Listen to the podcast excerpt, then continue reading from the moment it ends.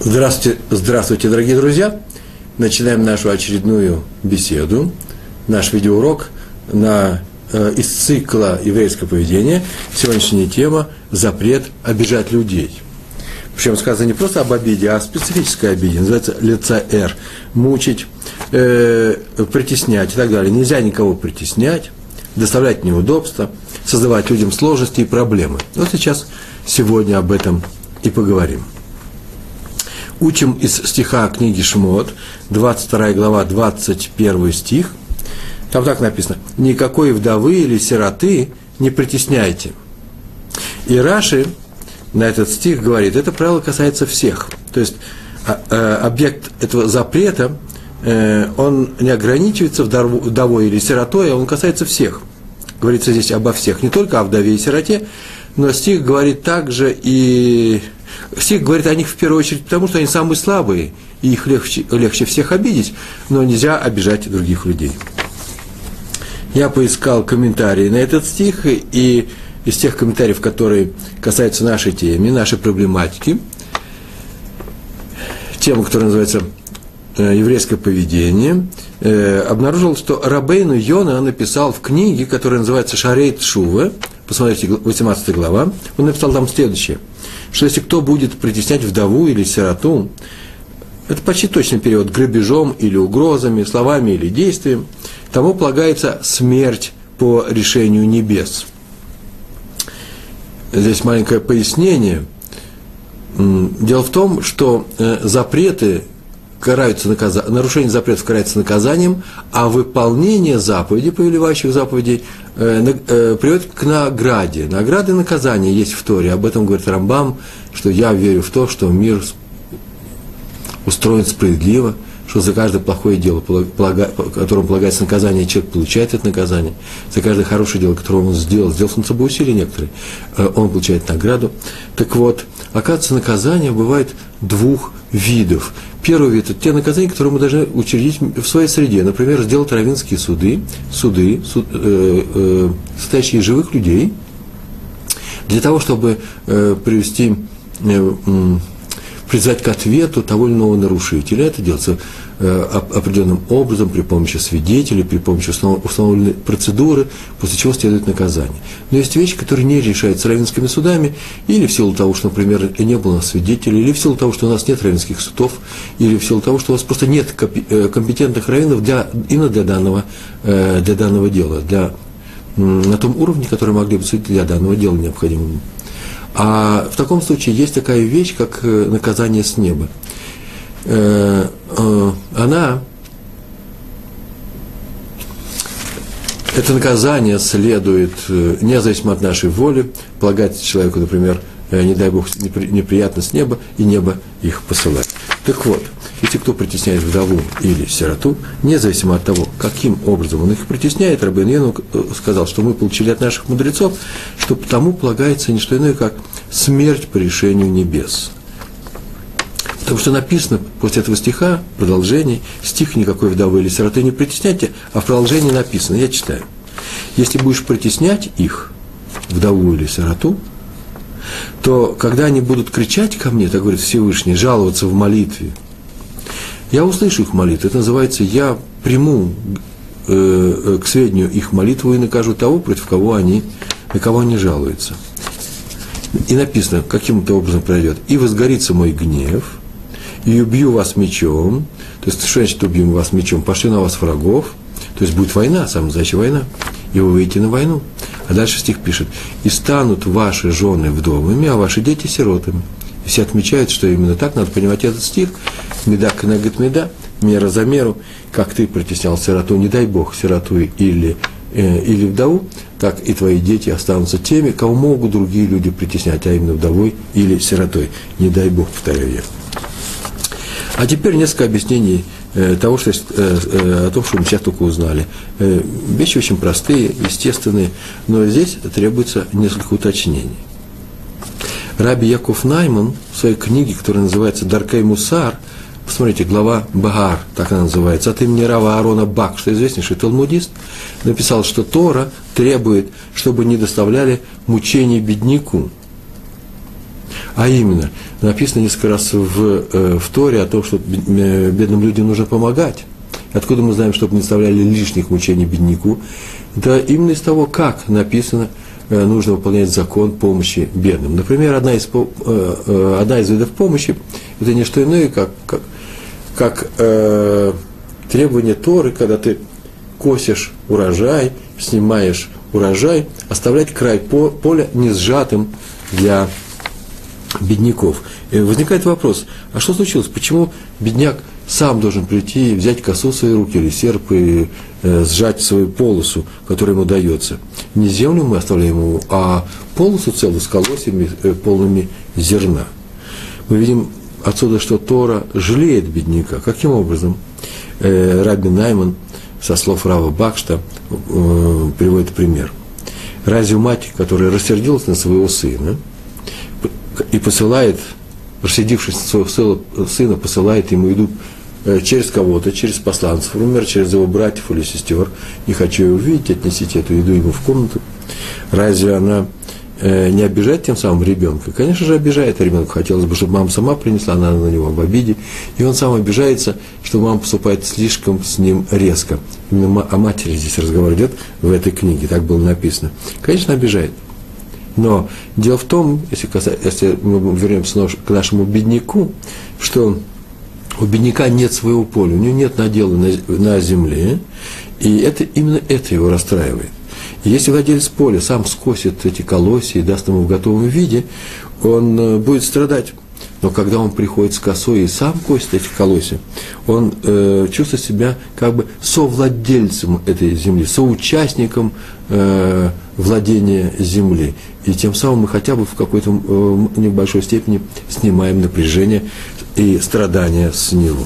То есть самой Торе уже в том, что она говорит, оставь беднякам, чтобы они скосили это для себя, свою, э, э, свою э, э, полосу. Тем самым мы видим, что Тора беспокоится о состоянии о состоянии бедняка, не расстраивается ли он. Мы не хотим, Тора, Тора говорит, нельзя его лишний раз расстраивать.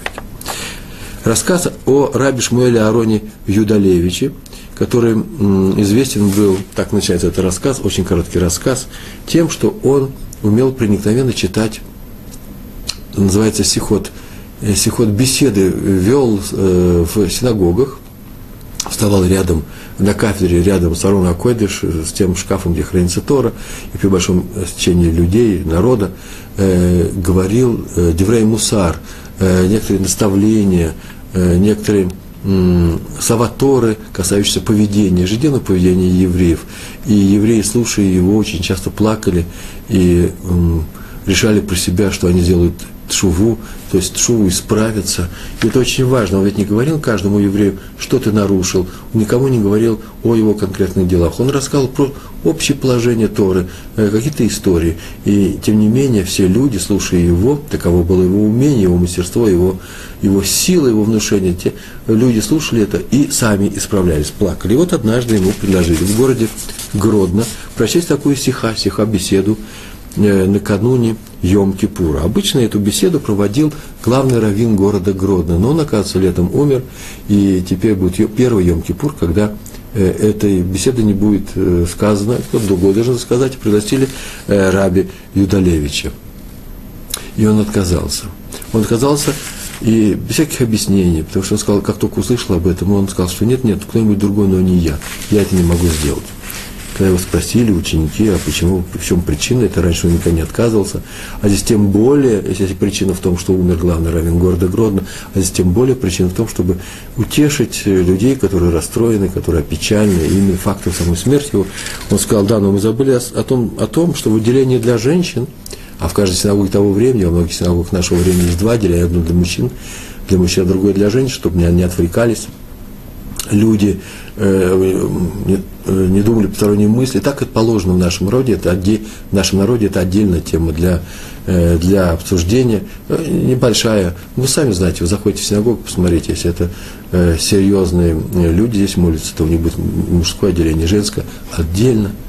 Так вот, э, в женском отделении, сказал э, э, Раф Юдалевич, обязательно, скорее всего, мы знаем, будет молиться вдова э, покойного главного равина Гродно. И она, конечно, расплачется, и ей будет очень плохо. Почему? Потому что в первый раз за все годы их совместной ее жизни эту сиху, эту беседу проводит не ее муж, который сейчас умер, а кто-то другой человек. И Раф Видалиш сказал, у меня нет сил расстраивать ее, и поэтому в этом году я читать ничего такого не буду. В нашем стихе, о котором мы говорили, из книги Шмот, никакой вдовы или сироты не притесняйте. Речь идет, заметили, о вдове. Но запрет, как мы сказали, э, запрет на притеснять или обижать, касается всех людей, никого не обижайте. Однако, однако вдова э, остается на особом счету, вот как был в той истории про Рава Юдалевича, э, история, э, которая только что была рассказана. Вот еще одна история про Рава Мэра Колица из Луковицу, и даже не про него, он сам ее рас, э, привел, и была ссылка на его книгу, из этой ссылки я узнал эту историю про Рава озера Гроджинского. Был такой великий талмудист и необычайно выдающийся, я бы сказал, праведник э, своего времени.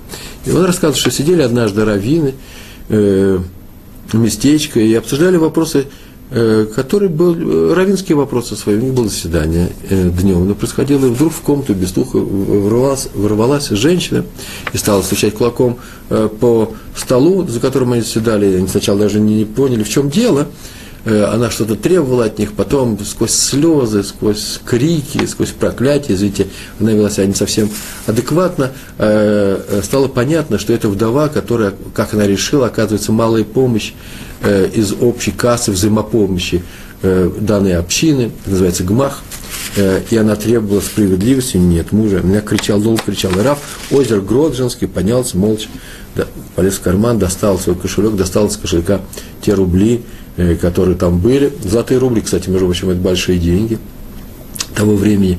И э, притянул ей, положил на стол, дал. И она забрала деньги и продолжала кричать. И поскольку Рав Гроджин, Гроджинский э, э, стоял перед ней, то она начала осыпать проклятиями и его. Тогда люди решили ее взять за руки и вывести.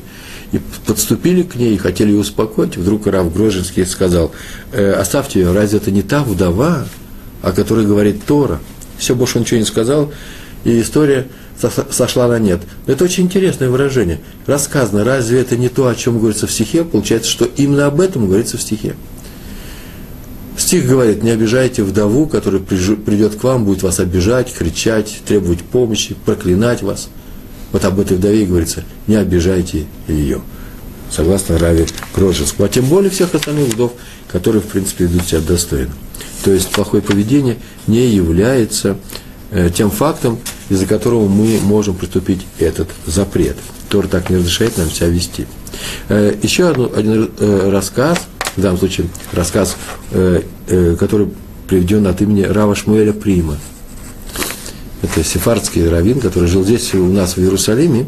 И он рассказал, что очень давно, в стародавние времена, турецкие власти в Иерусалиме наложили очень большой издали указ, мандат, не знаю, как называется, решение о том, что евреи города Иерусалима будут приносить еще больше налог, особый налог за проживание в столице. Многие хотели жить в столице, э, турецкие власти хотели получить из этого выгоду. Э, налог был не очень большой, и э, вынести его было невозможно. Вся община Иерусалимская молилась, но, как, как написано в книгах, в таких случаях так и говорят, не было ответа с неба, не было нам отвечено. Это называется, что молитва не принимается. День проходит, второй, третий. Указ это не, э, не уничтожают, не отменяют. Э, больше того, э, требуют срочной выдачи денег, люди голодают, ответа нам нет. И сели заседатель лидера общины. Что делать? Тут один из этих лидеров, один из богатых людей, относительно богатых, просто это человек, который стоял во главе общины, и был несколько, это был совет – Парнасим называется. Парнас – это человек, который обеспечивает других э, работой, помогает. То, что называется Торем. Спонсор по-русски, да, в нашем современном языке. И один вот такой спонсор предложил, давайте вы, выплатить этот, этот налог мы не можем, потому что денег у нас нет.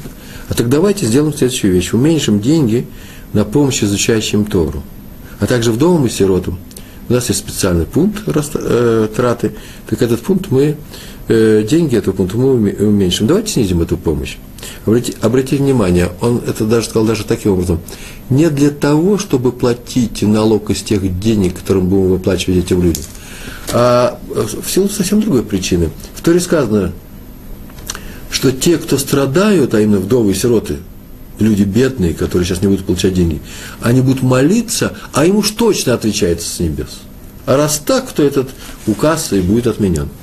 Он взял, предложил, и почему-то это приняли, это решение. И на самом деле, так называемый, ввели так называемый стимул для бедняков. Молитесь, и, нам, и наше общение будет, э, будет отвечено, и наше общение ответит с небес. Так сделали, и не прошло даже много времени, совсем быстро, тем же летом разразилась страшная эпидемия в Иерусалиме, и многие умерли, в том числе многие из этих лидеров. Об этом написано. Если притесняешь вдову или сироту, и они молятся с жалобой против тебя, против притеснителя, им отвечается с неба. А каким образом отвечается с неба? Посылают смерть с неба, и притеснитель погибает, а его жена становится вдовой, а ребенок, а ребенок сиротой. Как было сказано в приложении этого стиха. Раф Приман добавил уже от себя. Сказано, услышу его молитву, не притесняй его, а иначе он будет кричать, я услышу, притесняем его молитву, притесняем его молитву. Но не сказано, услышу твою молитву. Потому что если ты молишься, но в то же время притесняешь вдову или сироту, разгорится гнев Всевышнего, и погибнешь ты от меча, а твоя жена, не дай Бог, говорю я, говорим мы, станет вдовой. Итак, кто защищает славу? Это очень важное правило. Мы все знаем, что Тора э, справедливая, э, Тора любит людей, и Тора помогает слабым – а сейчас посмотрим просто внимательно на эти три слова. Тора защищает славу. Поэтому, между прочим, дается ктуба женщине, 200 зуз. Ктуба – это письмо, которое составляет э, договор, э, договорной документ, который составляет муж и жена, в котором написано, написано что в случае э, неудачного прекращения брака, например, муж разводится с женой, или муж умирает, она получает или от мужа в случае развода, или наследников мужа Э, в случае его смерти э, определенные деньги. Не он получает, она получает. Почему? Потому что она социально слабый элемент. Женщины во все времена у нас э, до появления бизнес-вумен, да, женщины были слабыми, и поэтому Тора их обязательно защищает. Именно тем, что уже в самом начале, когда любовь настолько крепка и сильна, Э, что человек скажет, а зачем мне думать о том, что мы разведемся, мы никогда не разведемся, уже в самом начале Тора говорит о том, что на всякий случай запишите, пожалуйста, э, э, э, учтите, пожалуйста, у вас ту вероятность, пускай небольшую вероятность, как человек будет страдать, чтобы он не страдал, возьми на себя обязательство платить 200 ЗУЗ.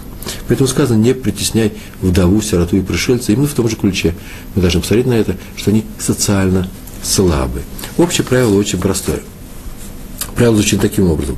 Если возник конфликт между двумя людьми, например, такой конфликт, конфликт который решается в, су, э, в суде э, при помощи обращения к раввинам, в раввинский суд, надо защищать слабого, а не правого. Вы слышите?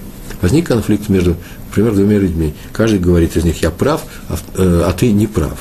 Так вот, э, э, решать этот конфликт нужно таким образом, чтобы в сторону слабого а не право, даже если слабый не прав. Так в жизни, в обычной жизни, еще до прихода к раввинам.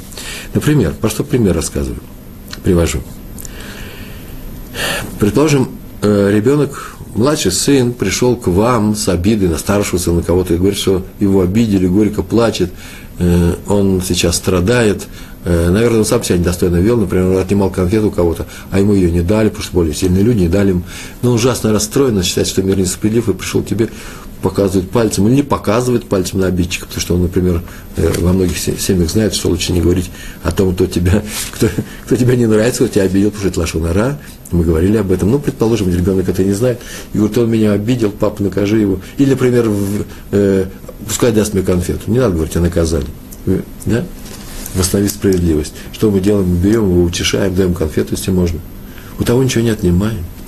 Утешаем этого. Хотя он и был неправ. Почему он слабый? Утешение в адрес слабого. Помогаем слабому. Старшему брату, который у него, который свою конфету ему не отдал, мы ему и не говорим, ну-ну-ну, Можем попросить его, конечно, может, ты уступишь. Но мы его тоже в это же, в это же время, прям тут же, сейчас тоже пригласим к себе на второе колено, посадим второе колено и тоже его поцелуем, дадим ему тоже конфету, чтобы младший, который укрылся у вас уже здесь и добился правды, конфеты, и смотрит на всех с полой, показывает тем самым, что он-то уже у папы, у самого сильного защитника в этом мире, чтобы у него не возникло ложное ощущение или впечатление о том, что он любимчик. Я, оказывается, люблю и того, на кого он жалуется, чтобы он увидал, что в любимчике выбиться у меня совершенно невозможно. И дети меня не боятся, а любят. Потому что в таком случае все будут бояться и не любить младшего, отец ему помогает. И как бы не получилась у нас история с Йосефом, который приключился в доме Якова, э, и его, э, и братьев Йосефа, э, когда Яков выделил э, именно Йосефа. Э, история непростая, о ней стоит писать и говорить, она понимается не, извините выражение, не в лоб – Э, там есть и подводные камни, и объяснения. Но в жизни мы видим здесь такие случаи, когда любимчик, пользуясь своей якобы слабой, слабостью, э, завоевывает сердце э, отца, руководителя, царя, каким-то образом хочет, чтобы у него был, появился, извините за выражение, карьерный рост в данной среде. Мы не должны этого делать, потому что пойдут, взаим, э, взаимные обиды и так далее. Если мы будем говорить, не обижайте моего э, слабого, моего любимого, то обижаются другие. А нам сказано, никого не обижай. Э, или еще один пример. В суде, например, там мы сказали, что в жизни принимается страна слабого, утешается, но еще не за счет его правоты или неправоты. В суде, например, совершенно э, нельзя так поступать, нельзя издать указ, принять решение в пользу слабого, э, э, который нарушил закон. В суде наказывают неправого и поощряют, оправдывают именно правого, тот, который делал хорошие вещи. Например, в суде иногда бывает приходится наказать даже слабого. Например, служанка, которая убирала комнату, украла какую-то дорогую вещь у своей госпожи.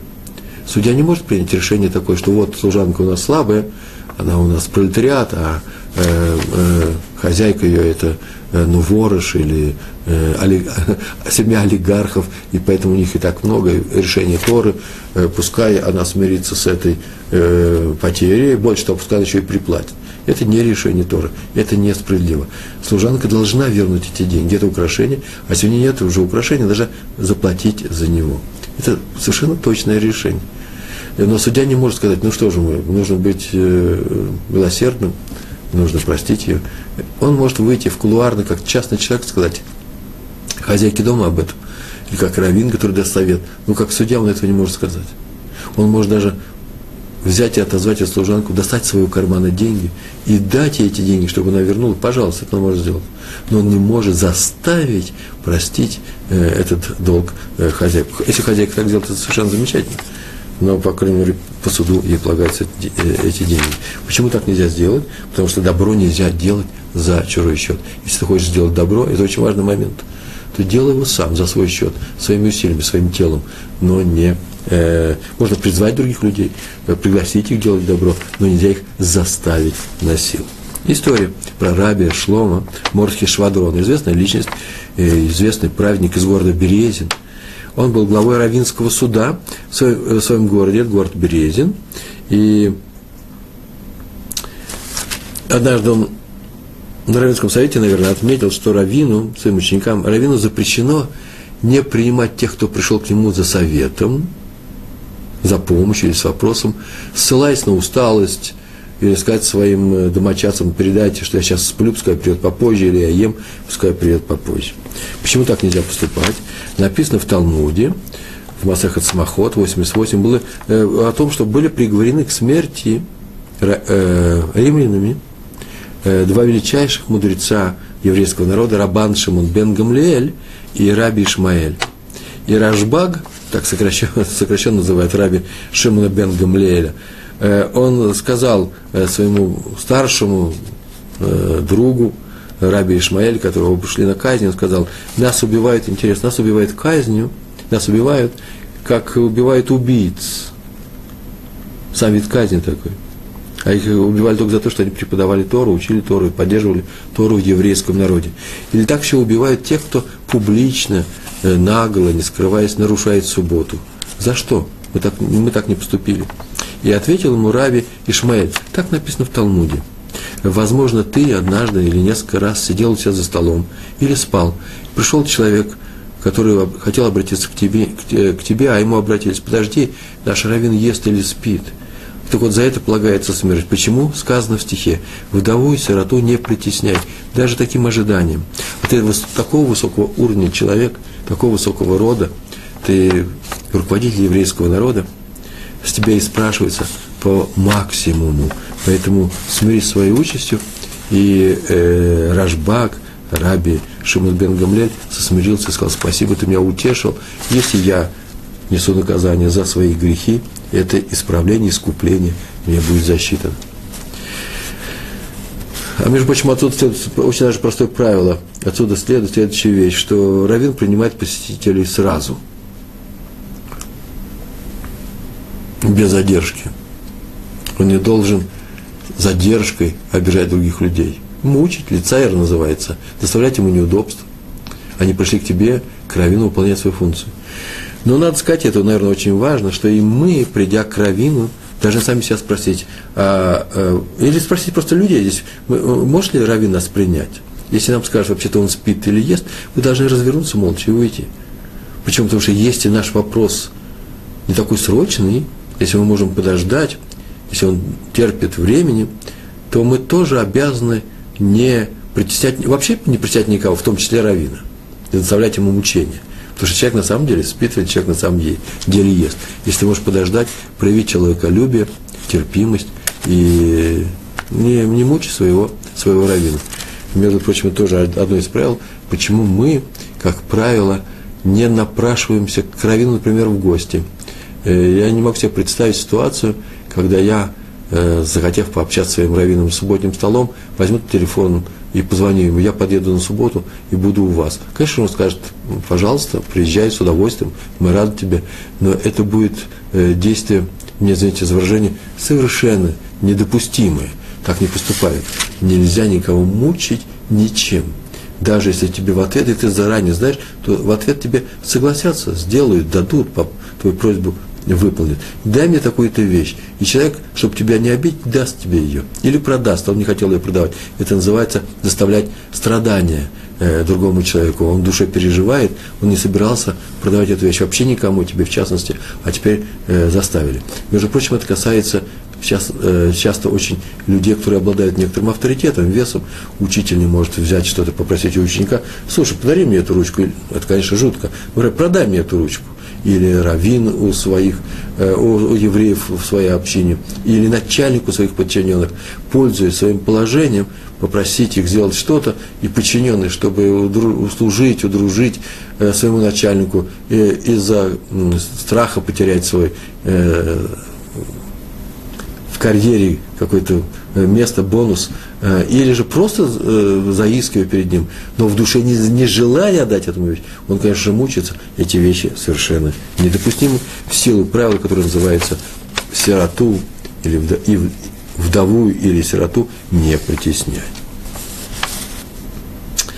Э, следующий пункт у нас один Бахур. Бахур мы знаем, что это такое, да, это молодой человек, который учится в Ешиве, был сиротой, и пришло время ему выходить на шедухи. Шедух мы знаем, что это такое. И такое, э, такое особое действие, когда э, э, жених подыскивает себе невесту, а невеста подыскивает жениху. В этом участвуют люди, которые э, собирают данные, некоторые э, этих людей э, о молодежи данного района или города, называется Шатхин, советуются с раввинами, который тоже может выступить как советником. Так вот, подыскивали шедух, помолвка, да, организации этой помолвки, и ему устроили такой шедух с одной девушкой, и был, были три встречи, как-то говорили о том, как все это происходит, э, но сейчас нам достаточно только этого. Были три встречи, после которых они должны были решить или продолжать эти встречи, или просто уже решить стать мужем и женой, и выйти на свадьбу, передать дело родителям. Так вот, он был сиротой.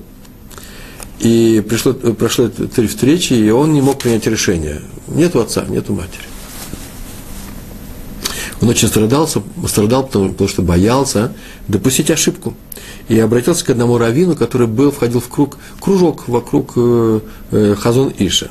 Хазуныш, вокруг него было несколько раввинов, к одному из них он обратился, и тот сказал, что ни в коем случае он не может взять на себя такую ответственность и помочь этому молодому человеку советом, почему? Потому что э, э, он, потому что юноша должен решить сам, уже нужно быть взрослым, а он такой ответственности взять на себя не может. А потом через несколько дней обмолвился и сказал Хазуныш про всю эту историю. И тот не то, что удивился, тут э, возмутился, удивился.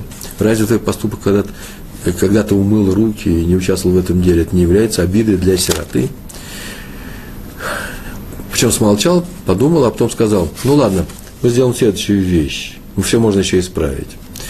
Пригласи, пожалуйста, Бахура ко мне, мы сядем и подумаем, какие у него там трудности стоят. Пригласи этого Бахура к нему, и с этим вот раввином, который вроде якобы отказался от этого решения, и они коллегиально приняли решение, э, обсудили кандидатуру, что случилось, чего он боится, после чего э, Хазуныш вынес решение, это твоя пара. Значит, соглашайся, я тебе очень советую, настоятельно советую, это будет хороший брак. Так, кстати, и случилось. Отсюда у нас вывод. Если бы тот не был сиротой, то, может быть, Хазон Иши не проявил бы, проявил бы меньше участия в его судьбе. Почему? Потому что э, на самом деле люди многие вещи должны решать самостоятельно за самих себя. Но именно в силу того, что это был сирота, э, он не мог поступить иначе и привел полное участие. Но вроде как отец этого э, молодого человека выступил Хазон Иш. Так и надо поступать. Не обижать, это называется принять участие в частности. Раби Хаим Брим, известный человек, известный раввин, одна из улиц нашего города, прямо рядом с, э, в моем районе, названа его, его память, рассказал следующую историю про рабисера Залмана Мельцера. История довольно-таки известна, сейчас я ее перескажу. Он был очень старым человеком, и свой последний в жизни, Йом-Кипур, он э, провел в Ешиве, который руководил, и перед этим Йом-Кипуром он почувствовал себя плохо, очень резко почувствовал плохо – и решил он отдохнуть, просто лечь, и, лечь и поспать, полежать. Э, рядом в Ешиве было несколько зданий, в, одной из, э, в одном из зданий был большой зал, где молились люди, в йом кипур там должна была пройти молитва, Колнидры, а он пошел в соседнее здание, э, общежитие, наверное, и там ему предоставили комнату, там не было подушки, и он попросил Э, одного из находящихся там молодых людей, чтобы тот ему принес подушку. И тот побежал, принес ему подушку. После чего прошло минут сорок, и он пришел э, и сказал, что он вполне отдохнул и нашел себе силы провести э, Йом-Кипур вместе со всеми. А его близкие люди спросили, что на самом деле отдохнул ли он, может быть, ему нужно отдохнуть. Он сказал, вообще-то я и сразу почувствовал э, прилив сил перед таким великим днем, и мне не нужна была помощь, но ведь 40 минут же вы отдыхали, значит, все-таки, может быть, это недостаточно. Вот я и 40 минут не отдыхал, я сразу же почувствовал себя легко, так прошло, все, усталость пришла, прошла, э, и я пришел сюда. А почему я на 40 минут задержался?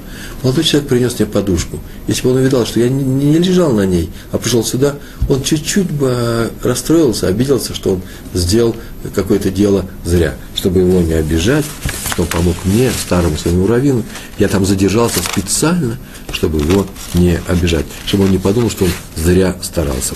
Между прочим, я однажды рассказал такую историю, с другим раввином произошла аналогичная история. Э, вышли люди э, из Ешивы э, после, после уроков, во время обеденный перерыв в одном местечке, и шли вместе с своим раввином и обсуждали все еще какую-то тему, и на это раввин им сказал, что вообще-то нужно здесь посмотреть очень внимательно на текст Талмуда, как там это место прописано. Но в руках у них не было Талмуда. Тогда один молодой человек подошел, не подошел прямо в этой же компании, сказал, о, Рэба, я сейчас сбегаю обратно, мы сейчас посмотрим, это очень интересное место. И он побежал. Они стояли и обсуждали, а поскольку они были в еврейском местечке, рядом с домами, открылось окно, и кто-то высунулся оттуда и говорит, а, у меня, кстати, Талмуд-то есть. Посмотрите, пожалуйста, это место. Тогда они очень громко говорили. Есть польза в громком разговоре. Э, часто говорят, ой, евреи громко разговаривают, как видите, э, бывает, помощь приходит вовремя. Тот услышал громкую речь, говорили о Талмуде, тут же дал им Талмуд. Они тут же моментально, ни о чем не задумываясь, открыли э, на нужной странице э, Талмуд, прочитали все что, э, все, что им нужно было, и продолжили обсуждение. Вдруг увидали, как молодой человек бежит с Талмудом, запыхавшись, и говорит, вот я вам принес книгу Рэбе, Рэбе, и счастливо дает ему. Все стоят, молчат, что сделает Рэбе. Рэбе берет и говорит, о, вот сейчас мы и посмотрим, открывает Талмуд о той же странице, читает и заново читает, как будто бы никакого обсуждения сейчас не было. Для чего? Чтобы этот молодой человек не расстроился, что он зря бегал куда-то, что, его, э, что, его, э, что он потрудился э, по делу. Еще одна история про Рава, про Рава Мельцера, о котором мы говорили, со слов Раби Хайма Брима, да? К нему пришли родители одной Бахуры. Бахура – это молодая девушка, которая в возрасте Бахуров, которая учится в Ешив. Молодая очень девушка, ну, начиная, не знаю, с 14 до 20 лет, наверное. Любая девушка, которая выходит на э, встречи э, для э, в момент шедуха, это называется Бахура. И рассказ... к ней пришли родители этой девушки и сказали, что у них был шедух, принятый, и они назвали Ирусин, был договор о свадьбе, все документы были подписаны, и осталась сама свадьба. И вдруг Бахур, Бахур, который встречался с этой девушкой, который должен был быть женихом, отказался по каким-то причинам, отказался от свадьбы, свадьба нарушена, и это приводит к большим страданиям и всю семью, и девушку, и родителей. А причина их отказа была, скорее всего, в том, Э, что они почему-то, наверное, передумали э, тот пункт, который называется экономическим пунктом. Они решили э, попросить большего участия в судьбе этой молодой пары со стороны родителей невесты. Например, не покупать, решили они подписали договор о том, что они будут снимать квартиру, помогать снимать квартиру, а теперь они решили ее покупать. Но поскольку родители не могли согласиться с невестой, то они отказываются от брака. Это э, совершенно недопустимая вещь. Девушка расстроена, Рафмель Цар тут же связался с руководителем той ешивы, в которой учился данный Бахур, и написал ему письмо. Да, еще телефонами мало общались, наверное, все это письмо написал, что деньги не могут быть причиной страшной обиды, которая э, страданий, которые э, учинены этой бедной девушке. Дела зашли так далеко, до Арус, Арусим, это называется до, э, до, установ, э, то, э, до, до дня, когда устанавливается свадьба, э, то так нельзя поступать. Почему? Потому что нельзя обижать других людей. Это общее правило. Не делай другому то, чего не хочешь, чтобы делали тебе. В принципе, это общее правило идет лейтмотивом э, во всех наших беседах. Это главное правило. Мы говорили о нем в самом начале. Э, так было сказано великим, величайшим мудрецом еврейским Елелем, который сказал, что в этом, в принципе, вся Тора, вся остальная Тора, кроме этого правила, это не что иное, как комментарий к этому правилу. И, на, и так, не делай другому то, что не хочешь, чтобы делали тебе. Мы не хотим, чтобы нам доставляли неприятные минуты, мелкое страдание все равно не хотим, а значит, и мы должны э, и другим доставлять эти неприятные минуты тоже нельзя. Ну, пример из моей личной жизни. Однажды на одном семинаре, где проводились занятия, выездные занятия для молодежи, было установлено время для Минхи. Те, э, те, тот, верующие люди, те, кто соблюдает заповеди Торы, а там много было и просто молодежи, которые приехали слушать уроки о нашей Торе святой, э, было установлено время молитвы, Минхи. И э, один человек в, в той группе читал Э, читал Кадиш. Кадиш, это значит, что это такое? Это молитва э, о умершем э, близком родственнике. У него, я помню сейчас, как сейчас помню, у него был Кадиш, он читал по своей умершей теще. Такой обязанности нет на человеке читать Кадиш по теще, но как, как, видимо, у этой женщины, которая умерла, не было сыновей, не было братьев, и некому читать Кадиш, и он взялся это делать. И он делал это в течение 11 месяцев нужно делать. И все договорились утром, когда будет Минха, и, ну, все пришли, учились, пришли чуть пораньше, и минут на 20, и посмотрели, что Минин есть у нас 10 евреев, которые могут э, вместе читать молитву Минха, уже у нас есть, и они ее прочитали. Пришел тот человек, и страшно даже не обиделся, а расстроился, теперь ему негде прочитать Кадиш, все разошлись. Так вот, так поступать нельзя. Почему? Потому что нельзя расстраивать людей. Вот именно по этой причине в синагогах никогда не начинают молитву раньше установленного время, времени, раньше того времени, которое написано на листочках э, в Минхов в такое-то время, Марьев в такое-то время, а утренняя молитва Шахрис в такое-то. Не, не начинает вплоть до того, до момента, когда э, это э, время начнется. И вообще такое правило, если мы собрались все вместе, а одного нет – Нет по уважительной причине, хотя потому что то, ради чего мы собрались, нужно, э, должно было начаться через 15 минут. Все 15 минут будем ждать одного. Почему? Потому что по Торе у евреев семеро таки ждут одного. Такое правило. Сказано про вдову и сироту, э, а не про всех остальных. Почему? Потому что их легче всего обидеть. Поэтому не смотрим на то, что Тора говорит о людях, у которых нет супруга или родителей, а смотрим на то, что Тора имеет в виду людей, которых легко обидеть. Видите, какая логика? Мне так говорят, в Торе написано про вдову и сироту, потому что у ней, у вдовы нет мужа, а у детей нет отца. Значит, их нельзя обижать. Нет. Это причина, почему их нельзя обижать. Причина э, заключается в том, что их легко обидеть в силу того, что у них нет э, мужа или детей. А, а поэтому вывод, нельзя обижать никого, кого легко обидеть. Вот скажите, а кого легко обидеть? А кого нелегко обидеть? Так вот, кого, кто обижается, того и нельзя обижать. Хорошее определение. Между прочим, то, что я сейчас сказал, это касается всех. Это касается начальника, который легко и не по делу может обидеть любого подчиненного именно в силу того статуса своего.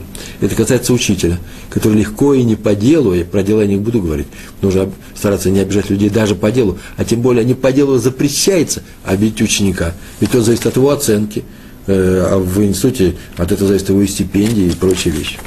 Это касается даже родителей, которые легко могут не по делу обидеть ребенка. Вы скажете, ну они не сироты. Правильно, они не сироты, но из сирот мы учим то, что Нельзя обижать того, кто легко обижается, а все дети легко обижаются. Ну, пример про обиду детей. Примеров множество. Например, я заметил, что некоторые люди, не могу сказать из России или из других стран, но из России очень часто это делают, такие счастливые, хорошие люди, русские евреи, просто замечательное еврейство. И когда выходят дети счастливые, которым дали конфетки, вдруг подходит человек, говорит, дай мне конфетку. Ребенок смотрит на него хлопает глазами, что ты дядя хочет.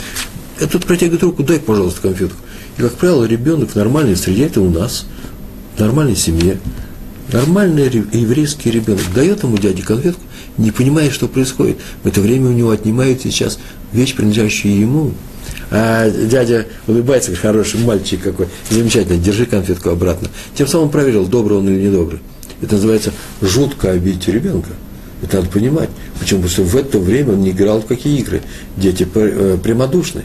Если ты забираешь его, ты его обижаешь. А раз так, то нельзя это делать даже в шутку. Не обижаем детей. Сейчас мы говорим просто об обиде, которую можно нанести нечаянно ребенку. Рабин Натан Цви Финкель был очень близок э, к праведнику, величайшему праведнику, талмудисту, которого звали Саба из Слободки. Мы говорили неоднократно про него. И так вот, когда тот был Саба из Слободки, очень старым, это уже было в Израиле, то Раби Натан Финкель жил у него в доме, у него был свой дом в другом конце города, но он жил именно у него в доме, в квартире, потому что, чтобы ухаживать за ним, ночью что-нибудь, не дай бог, что-нибудь произойдет, чтобы не оставлять человека одного. И однажды надо было э, Рау Финкелю поехать в Тель-Авив на встречу раввинов. Кстати, между прочим, сам Сабы Слободки послал его на эту встречу, это была важная встреча, он сказал, езжай обязательно туда. И тот уехал. И была встреча, серьезная встреча, и она затянулась до, допоздна, и далеко за полночь. И когда э, э, Раф вернулся э, домой, а именно домой, в, в дом, к дому э, Сабы и Слободки, то он решил не будить пожилого человека, пожилого мудреца, старого мудреца, зачем будить не надо его, а рядом стоял Ешив, в котором все они преподавали, и он решил пойти в Ешиву, просто пошел в Ешиву, э, где спать негде было, но так он решил, ничего страшного, не будет, я поучусь до утра. Буду сидеть до утра учиться потом помолюсь шахрис пойду домой спать. А потом оглянулся на дом, в котором жил Саба и Слободки, и увидал, что тот стоит на крыльце у подъезда в пижаме ночной, на, э, на который был э, накинуто пальто или плащ. И он испугался, подбежал к нему. Тот тоже очень обрадовался, спросил, в чем дело. Тот говорит, ну смотри, э, Раф Натан Цви, я так решил, я уже лег спать и заснул бы. А потом я подумал – ты же приедешь сюда, я же тебя знаю, увидишь, что окна, в окнах нет света, ты будешь уверен, что я сплю, чтобы меня не будить, а ты уж точно сделаешь, чтобы меня не будить, пойдешь в Ешиву, а там спать негде, и там будешь до утра учиться, а это страдание, в принципе, не ты же решил учиться, это получается, что я тебя заставил учиться, а я не хочу доставлять тебе страдания, и поэтому я решил, тоже я встал, буду стоять, пока ты не придешь, чтобы ты не страдал. Так сказал э, Саба из э, Слободки. Э, он беспокоился, старый человек беспокоился о молодом, и даже не пошел спать. Э, есть интересное место в Торе, о я недавно совершенно прочитал, долго этого об этом не знал, приводится э, в комментариях Балятурим. Балятурим – это известнейший, очень лапидарный комментарий на Тору, на недельный раздел, на, просто на хумаш, на пятикнижие. И там было написано о том, что Тора беспокоится о том, чтобы не обижать Э, не приносить э, ненужные страдания никому, тому, кто слаб. Э, есть очень интересный пример, это видно во всем. Например, написано про женщину, роженицу, да, которая только что родила, она должна была принести в храм определенные пожертвования, жертвоприношения, в частности, двух, в частности, голубей. И там так написано, что принесет она или молодую голубку, или Йона, Бен Йона, или пожилую, не молодую. Причем во всех, про все остальные приношения всегда написано, э, что сначала идет пожилая, а потом молодая. Йона. А потом э, э, сначала идет Тор. Ну, такие слова там были сказаны. Почему? Потому что так Тора, везде Торе написано, а про женщину написано почему-то по-другому. И объяснение, очень простое, и очень интересное объяснение Бальтурим предлагают. Дело в том, Э, что у взрослой голубицы, взрослого голубя, есть супруг. А про голубей, иерусалимских голубей, известно, так написано было в этой книжке, я никогда не проверял, никогда не смотрел э, э, книги по биологии, но я верю этому. Это, если это так, то это нужно учесть. У них есть такой обычай, природный обычай, да? Так они себя ведут, что если они теряют партнера, они живут, муж и жена, э, самец и самка, вместе как люди, у них э, моногамия – и если умирает один, то второй просто погибает. Или он погибает от тоски, как было сказано, по сути, по глаголу, который здесь написано, он просто сам себя убивает. Но это называется умереть от тоски, это сам себя уничтожает. Чтобы, поскольку у пожилого голуби есть супруг или супруга, то тогда, в случае, если тебе подвернется под руку молодой, ищи молодого. У него нет еще супруги, для того, чтобы принести жертву. Для чего? Чтобы не принести ненужные страдания э, слабому созданию голуби. И добавляет, если, он так написал, это его слова, если Тора так беспокоится о голубях, то тем более надо беспокоиться о людях, не доставляя им ненужных страданий. Еще один рассказ о Хофицхайме. Ему однажды рассказали, что один из его блестящих учеников, один из учеников, обижает вдову в доме, в которой он столуется. Мы как-то говорили об этом, так было принято. Во многих местах, где, были, где стояли ешивы раньше, люди были бедные, и бахурим, э, молодые люди, которые учились в ешивах, у них не было денег, и э, поступали с ними таким образом, им давали ночлег э, жители этого города, кто мог, кто сколько мог, бахура койка, да, койку давали одну, для молодых людей, там только ночевали, а некоторые еще и давали еду. Ну, распределяли, был список, хотя бы один раз в день поесть. И богатые люди в очередь, в очередь стояли, даже не очень богатые. Э, считалось это большой честью, большой заслугой э, помочь э, человеку, который учит Тору. Э, и тогда заслуга в, его, в обучении Торы, часть его заслуги достается и тому, кто ему в этом помогает. Так вот, этот один из блестящих учеников Ешивы любимый ученик, один из, он любил всех, Хофицхайма, обижает вдову, говорит всякие слова. Она, наверное, вообще-то женщина была непростая. Это я от себя говорю, называется айкавсхуд, найти оправдание для молодого человека. Наверное, она сама его немножко доставала. Но так или иначе она говорила, что ее обижает молодой человек. Она пришла и пожаловалась в этой шиве, и те люди, которым она пожаловалась, э, ну, преподаватели, которые там были, рассказали об этом Хофисхайму, Хофисхайм тут же сказал, пришлите ко мне этого ученика, он к нему пришел, сказал, срочно собирай все вещи, ты отчислен из нашей Ешивы. Его спросили, как же так? Это блестящий ученик, которого можно просто взять и поменять, свести с того места. Он даже не хотел слышать, кто прав, кто виноват, кто начинал эти разговоры, кто их заканчивал. Раз она в обиде, значит, тебе никакого прощения нет, уезжай. Но ведь совсем недавно вы простили ученика, который и учится плохо, и не молится вместе со всеми, и вообще ведет себя как угодно. Э, но он говорит, ну посмотрите, ведь он же, когда его ругает, он молчит, а этот человек отвечал вдове, вы говорите, что она начинала, отвечал вдове, это наглость. А написано в трактате Кала, это один из трактатов э, Гемары, там так написано. Наглец идет геном, в ад, а скромный в Ган Эден. Наглец идет в геном, даже если он ничего плохого не сделал, просто нагло разговаривает с людьми, например, отвечает на обиду. А скромный человек, даже если он делает плохие дела, в Ган Эден. Почему? Спросил Хофицхайм и ответил. Да дело в том, что известно, что тот, кто нагл, никогда не делает шувы, никогда не справляется. В этом заключается его наглость. Поэтому мало вероятность в том, что он исправится. Исправится, вернется обратно, возьмем. А человек, который скромный, несмотря на то, что он может быть делать не совсем достойные дела, и в силу своей скромности э, мы можем о нем судить в силу этой скромности, что он, скорее всего, может исправиться. И когда человек из скромного становится наглым, это один из признаков того, что на самом деле портится.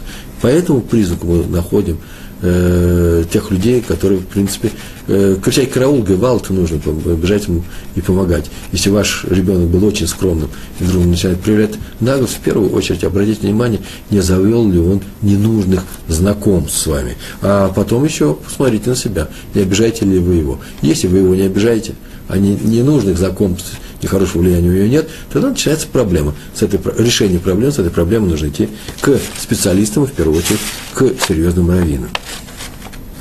Известное правило, если человек угрожает, это очень важная вещь, я расскажу, если человек угрожает другому, что-нибудь его рассудит, смотри, ты плохой. Но есть высший суд, есть высший судья, он тебя накажет, если человек так, таким образом, даже думает, или, по крайней мере, даже и говорит, то это называется следующим образом. В этом случае так мир устроен. Его дело моментально передается небесам. Этот спор, тяжба. Но Сначала разбирается он сам. Повторяю, один человек имеет э, напряженные отношения с другим человеком. И он считает, что тот поступил неправильно. Равенский суд рассудить их не может, его, не может быть, нету. Или, по крайней мере, нет свидетелей. Вот, например, чисто классический пример. Нет свидетелей. Тот говорит, ничего, ничего, Всевышний тебя накажет. А если он еще и молиться будет, уже слова, одни слова только Всевышний тебя накажет, приводит к тому, что на ней начинают рассматривать, рассматривать кого? Тебя. Ты сказал, Всевышний тебя его накажет. А посмотрим, а ты тот ли ты, таков ли ты, что ради твоей просьбы, по твоей просьбе будет сейчас рассматриваться судьба другого человека, наказывать его будут или еще что-то.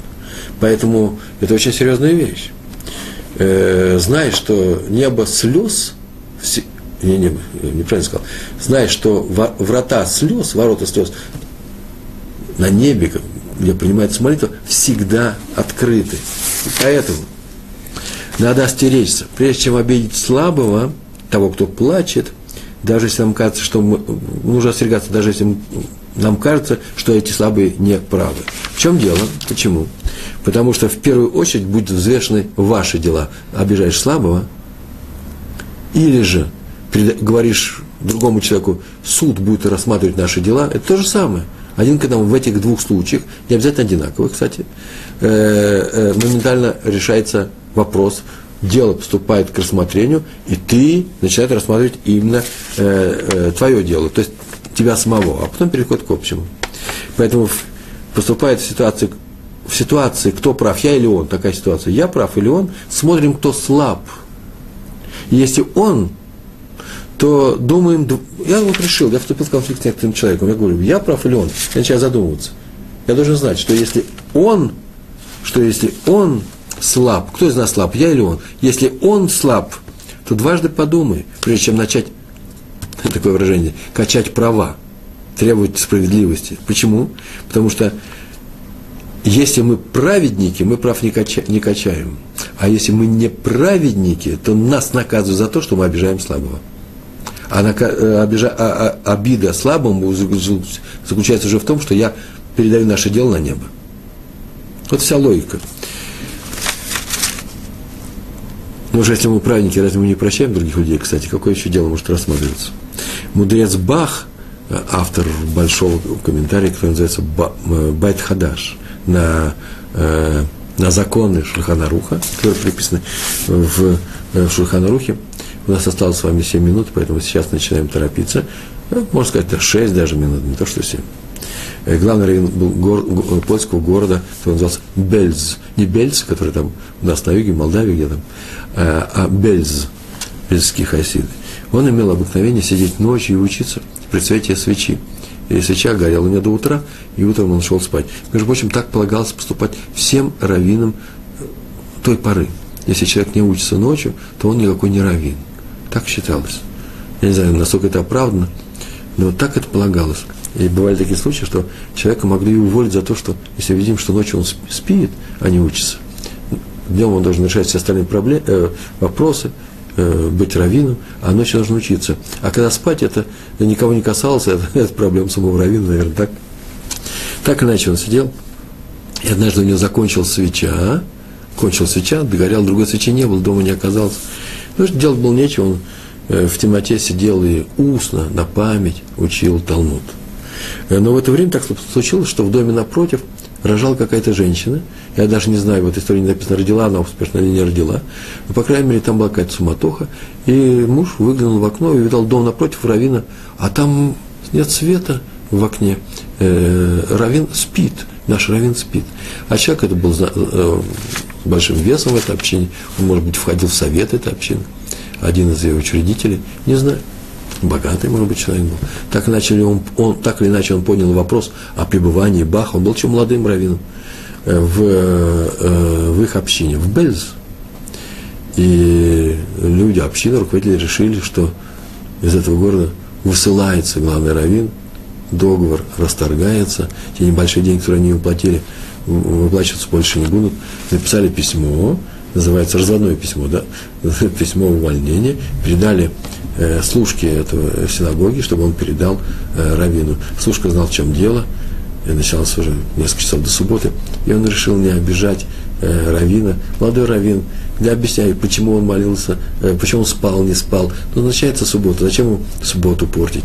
И он ему это письмо не передал, только после завершения субботы он ему передал написано было, что Бах, он, по-моему, сам написал о том, что он возмутился, потому мало того, что они мне платят такие деньги, что у меня даже на свечу не хватает, они еще и представить себе не могут, что человек может э, э, э, заниматься ночью и без свечи. Так они еще и перед субботой специально, чтобы обидеть и унизить.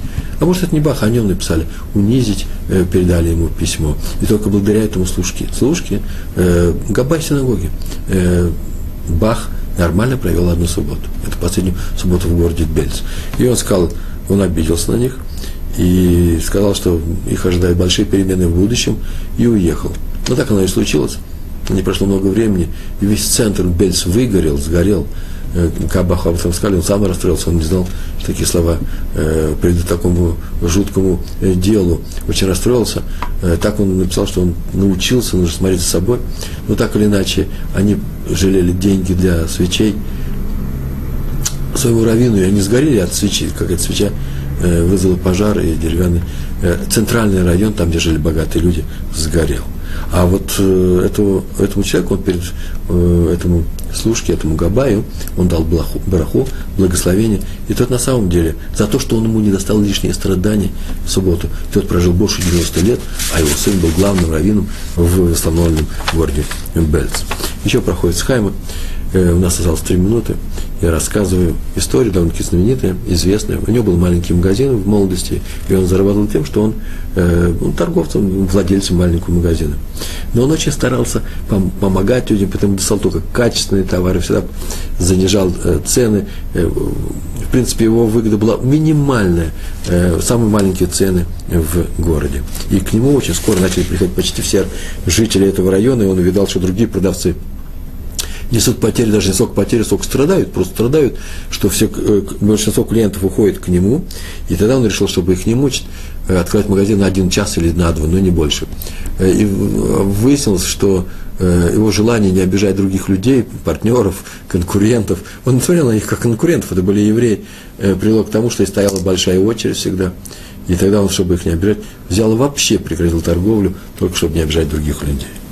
Это очень важная тема, праведность в мире бизнеса и торговли.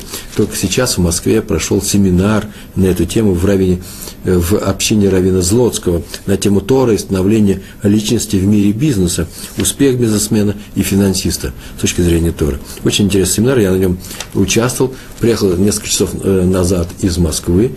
Э, там было подчеркнуто главная мысль, может быть, девиз этого э, семинара в том, что надо на самом деле дерзать, э, э, не прекращать э, расти, добиваться карьерного успеха, становиться, может быть, удачным бизнесменом, если ты еврей, будь удачным. Вот эта вот удача – это очень важная вещь, и на эту тему, может быть, тоже нужно будет отдельно поговорить.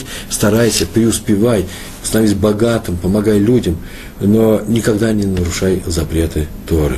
Более того, только тогда Тора тебе и поможет, если ты еврейский бизнесмен, поможет достичь больших высот, э, финансовый э, успех для того, чтобы ты помогал другим евреям, если ты не будешь нарушать ее запреты.